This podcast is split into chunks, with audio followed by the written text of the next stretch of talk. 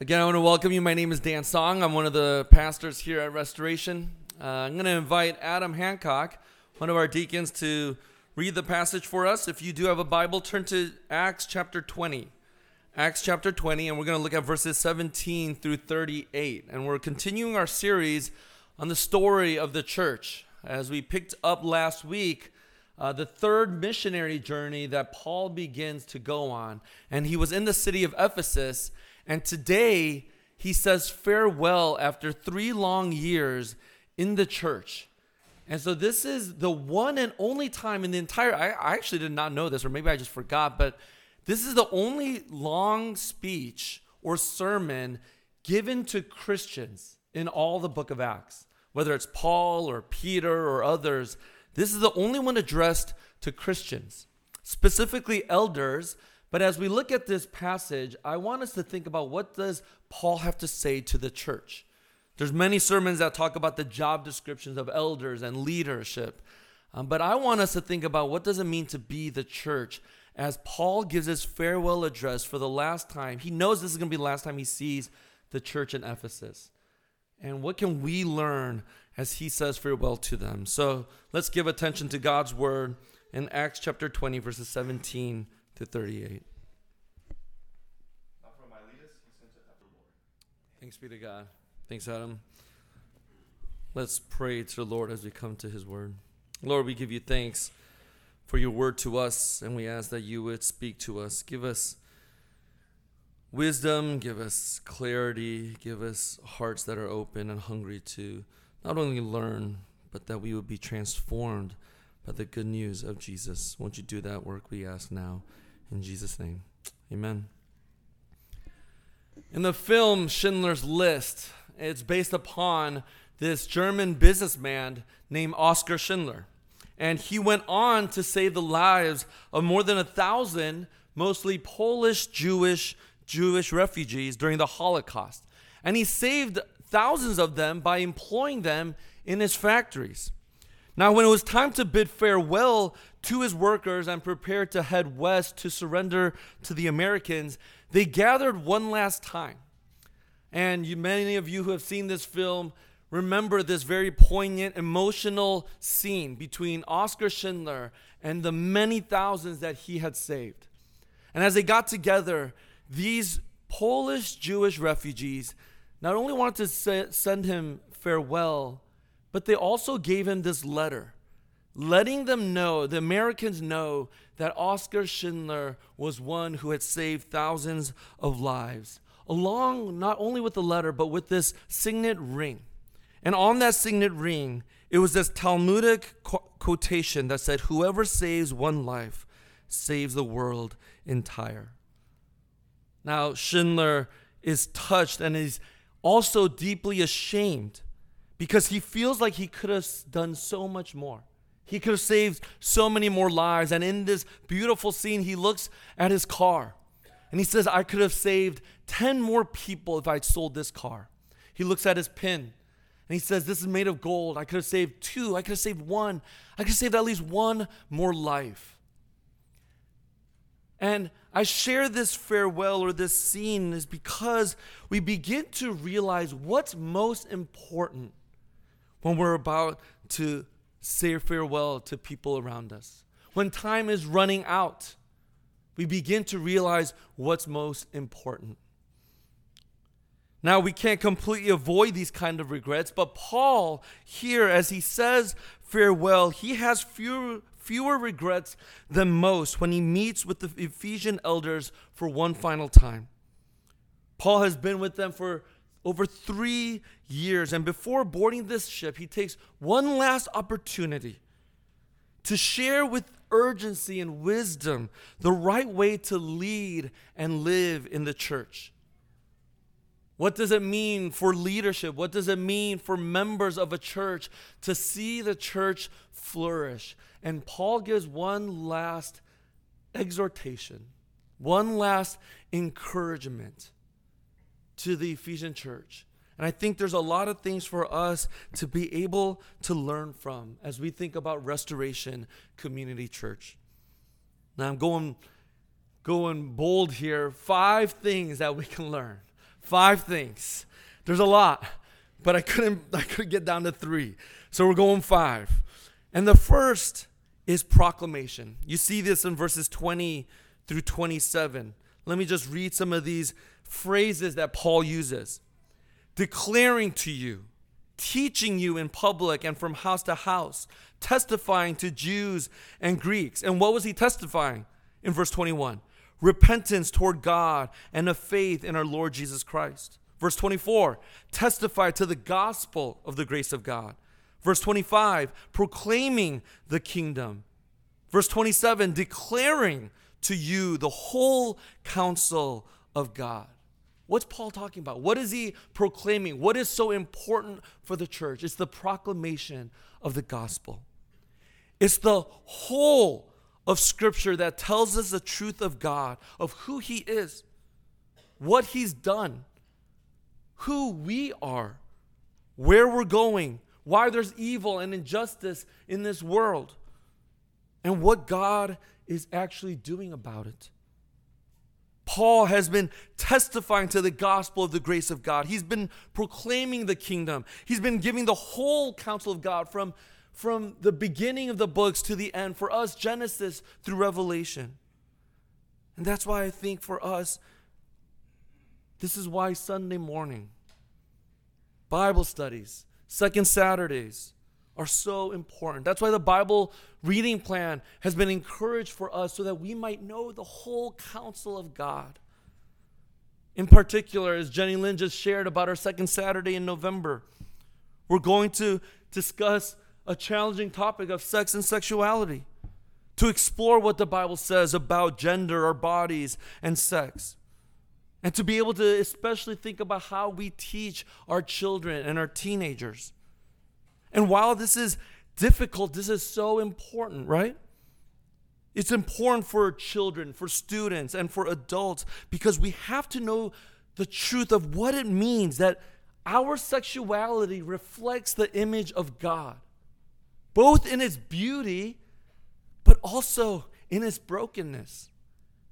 We have to be able to know and tell our own stories of our own sexuality before we begin to make sense of the stories of our culture when it comes to sex and sexuality. But this is what Paul roots the community and the gospel or the church in the pro- proclamation of the gospel, the truths of who God is and who we are and what He is doing. Now remember, truth often does offend, doesn't it? We saw that last week. Do you remember if you were here last week? The, um, the disciples are here in Ephesus. And Demetrius, who's this silversmith, gets word of the gospel that's being proclaimed, and it's a threat to their idols. And what do they do? The city rages. The city is wanting to destroy and kill anyone who belongs to the Christians. It gets them angry, it riles them up. That's what truth does sometimes. But I think the problem for us as Christians is that often too, all too often, we get angry. We get raged, enraged. We become wrathful. And what happens? We look nothing like, we look exactly like the culture around us. There is no difference between other and Christians. But rather, what we see is as we learn and grow in the truths of Scripture and of teaching, what we're called to is to build bridges, to listen. We are to love. We're to exhibit humility and wisdom and wait for opportunities to show the beauty of Jesus and of his truths. This is what Paul anchors the church in the proclamation of truth, of the gospel. But secondly, protection. If you look at verses 28 through 32, we see how protection is important and vital to the church. Do you remember during the Maui fires? And there was this story that uh, was shared through social media and on the news of this family of six. And as they tried to escape with their car, they realized there was no way that they were going to escape. And so, like many others, what did they do? They jumped into the ocean. And this family of six with young kids tried to wade in the deeper parts of the Pacific. And after some time, knowing that they were going to be there too, for way too long, they ended up coming closer to the shore, putting themselves against these stone walls next to the fires and the embers that were f- coming down, and cars exploding. And this family took out of their ba- uh, backpack their son's Pokemon blanket. And with this Pokemon blanket, they got it wet and covered their entire family of six overnight until they came uh, until people came to rescue them. Protection from what? From death. From what we see here in Paul saying, fierce wolves in verse 29. He says, pay careful attention. Care for the church of God because people are speaking twisted things. Be alert, verse 31. Build you up, verse 32. And we've been learning that in our Bible studies, right? In the book of Galatians, there are wolves who are trying to teach false doctrine. But protection isn't just our doctrine and theology. Yes, that is absolutely important to know and protect the truths of the gospel. But also, what we see especially in our giving culture, is protection, physical safety, emotional well being. When there are so many cases of abuse going on amongst leadership, what does it look like for the church to value protection and safety, to care for one another? Paul's chief concern was not for the reputation, for his own reputation, but for the church. The flock, the church was to be tended carefully and tirelessly. And he gives this kind of instruction to protect the church from the outside, but also from the inside. I just took a trip to the Northeast, started in Boston, went down to New York, and then down to Philly, meeting a lot of pastors and actually partnered with Covenant Seminary to recruit uh, pastors up in the Northeast. And as we met with all these pastors, I came back a little discouraged. Because the stories that I kept hearing from the Northeast was of pastors who had abused and used their power to abuse their congregations.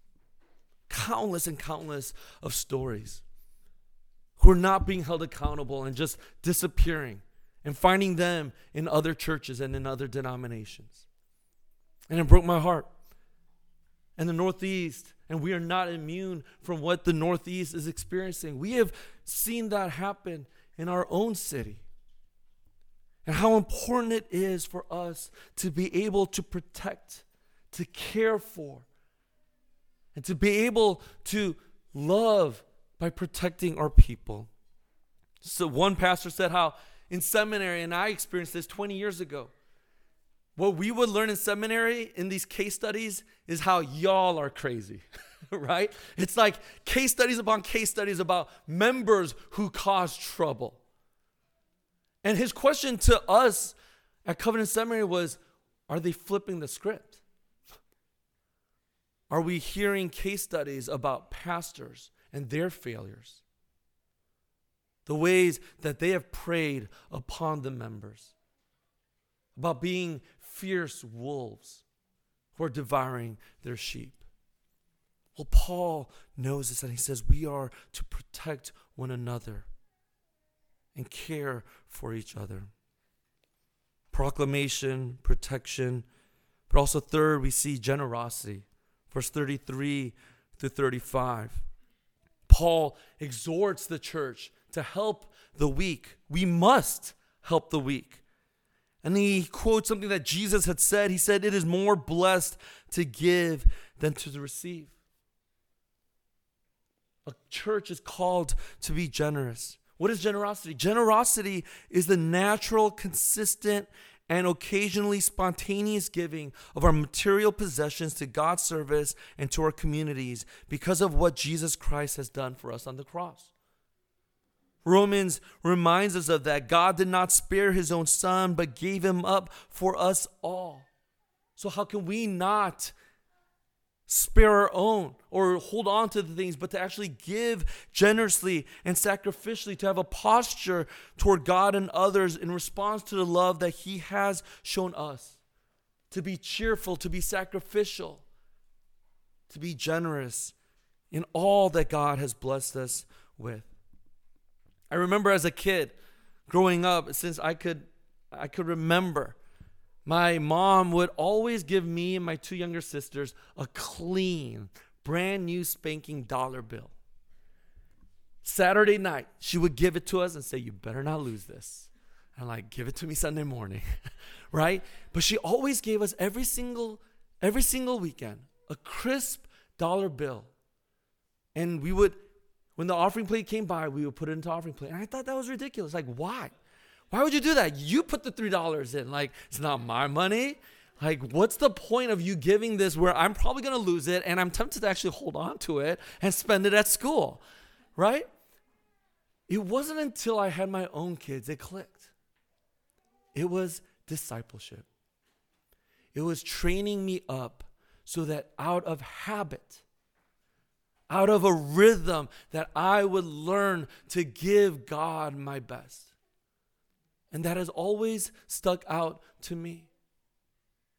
It's a discipleship to give generously. And I'm so encouraged with our own church and the way that we give generously, not only to the church financially, but to one another, to care for one another through meals, to gift one another things when you see the needs of others. This is the kind of generosity we need. And we saw that even with the pledge campaign. People who gave generously, the reports that came in. And that is a beautiful thing that we need to continue to practice so that the outside world looking in sees the kinds of people we are because of what Christ has done. This theme has been all of Acts from chapter 1 till now. Generosity continues to be a part of the church in the early church. Generosity. Now, I know some of us might not give and have never given to the church. But what does it look like to be able to remember that God did not spare his own son, but gave him up for us all? And how much more we are called to give. You might think even your little giving doesn't mean much or doesn't amount to much. But it does make a difference to continue to see the ministry of the church flourish and grow internally as a community, but also as we continue to pour out our love and God's love to those around us in our neighborhood, our coworkers, and our families? What would it look like for each and every single one of us to give sacrificially, joyfully, and with generous hearts? Fourth, we see here affection. You can't miss it. You probably heard all the tears that are being poured out from one another of, of the church in Ephesus and the elders, but also of Paul.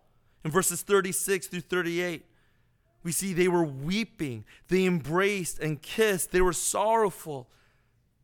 These elders accompanied, partnered with Paul to the boat, to the ship, and they prayed together with tears. There is affection in this church of Ephesus. Yes, you need to proclaim the gospel and hold the truth and protect one another. But at the core of the church is a community marked by deep mutual love and care for one another. If you go one more verse into chapter 21, 21 verse 1, Luke says this when they parted from them. You know that word parted? I think it's a weak translation. The actual translation is wrenched away from one another. Paul was dragged away. Paul was torn away from the church of Ephesus as he le- le- left to go to Jerusalem. This is the kind of affection and deep love they had for one another. Listen, you cannot have community and friendship in the church without tears, without vulnerability, without being able to share your heart. You can't have community in tears if everyone is putting up a front, putting up their walls, and staying in their own lane. I've shared this in the past, but there's a difference between vulnerability and transparency. Transparency is disclosure without invitation. You can disclose and share, but there's no invitation for you that I share with to challenge me, to ask me questions. That's why pastors love this. it's transparency. You guys know a lot about me. I'll, I'll, be, I'll be transparent. You guys use the word vulnerable. But it's one way. It's it, when you guys ask me some questions. Sometimes I'm like, "Oh man, why you gotta ask me about my dad?" or "Why you gotta ask me about this or that?" I don't want to. I don't want to be vulnerable here. But vulnerability is disclosure with invitation. It's an invitation to be able to challenge me. When I share about my life, that you're actually going to follow up. And I'm going to have to answer and be honest. You see, this was a church marked by affection, of a community that was that was marked by vulnerability and love and care and tenderness for each other. I always say when the worst is known about you, what? Love is still offered. Well, that's not that can't only be true of God to us, it needs to be true of one another. That when the worst is known about me, love will always be offered because this will be a place where we will care for one another, love one another, keep one another accountable despite of our flaws and our mess. Lastly, as we finish here, the last thing we see that's kind of littered throughout all this entire farewell that Paul gives to the Ephesians is commitment. Commitment. In verse 18, Paul says this You know how I have lived among you the whole time from the first day, serving in the Lord with tears and with trials. Verse 23, he talks about how imprisonment and afflictions await me. In verse 24, he says, I don't count my life of any value or precious as long as I finish my course and ministry that God has called me to. Verse 31 Three years I did not stop day or night to admonish everyone with tears. You talk about a brother who was committed to the church and a church that was committed to Paul. Why? Well, it's verse 28. Our commitment to the church is because of Christ's commitment to the church to care for the church of God, which he obtained with his own blood. Christ died for this church. He shed his own blood so that this church could exist. Not human blood, God's blood. The blood of God Himself was shed so that a church might be birthed. And when we understand that Jesus did this for us, then if you say you love Jesus, you will love the things he loves. Your heart will break for the things that break his. You will work for the beauty of this church so that it will flourish and grow as we proclaim the truths, as we are generous as we care and protect one another, as we live a life of vulnerability and affection for each other, we do this in commitment to one another because Christ has done it for us. He suffered and died so that the churches in the world might grow and flourish and proclaim who He is. And that's why we can commit to one another. Jake Meador, he's an author and as he reflected on the decline of the church, and you've probably heard about since the pandemic, many have not come back. But there was an interesting study by the University of Chicago. And what they did was they actually pinged phones in the United States.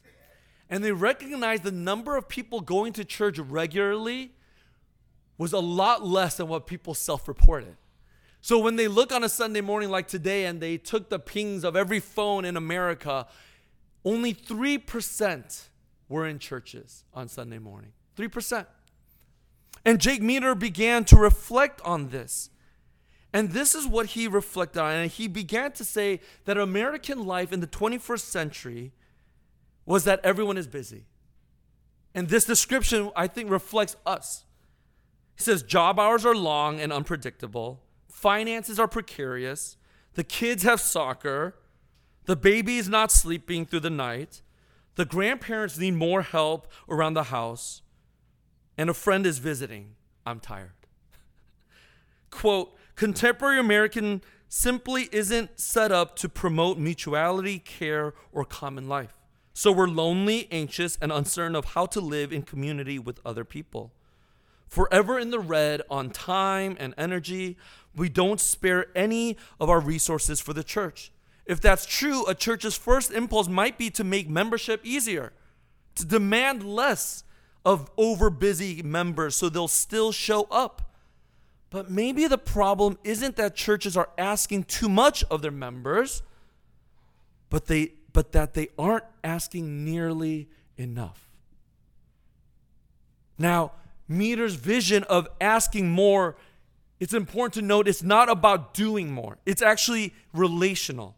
It's about being more for each other. He argues that the church should actually become a thicker community marked by sincere love, a stronger safety net in the harsh American economy, and a constant reminder that humans are more than the many entries in our calendars. What he argues is that routine participation in communal Christian life is the primary location of our worship and discipleship. It shapes our personalities, our social lives, our attention, and our desires. And if you don't think church, about church this way, that it's merely an optional gathering that can be regularly skipped in favor of nice weather or a ball game on TV, then when your church asks for more, your answer will likely be a tired, nah, if you bother to reply at all. I think this last point is where the rubber meets the mo- road. Do we truly believe the church is the beautiful bride of Christ?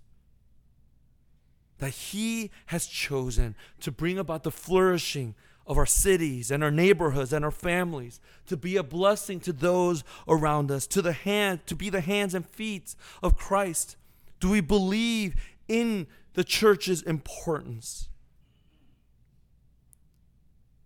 As we have learned from Paul's farewell speech to the church of Ephesus, may this be a reality for our church as well.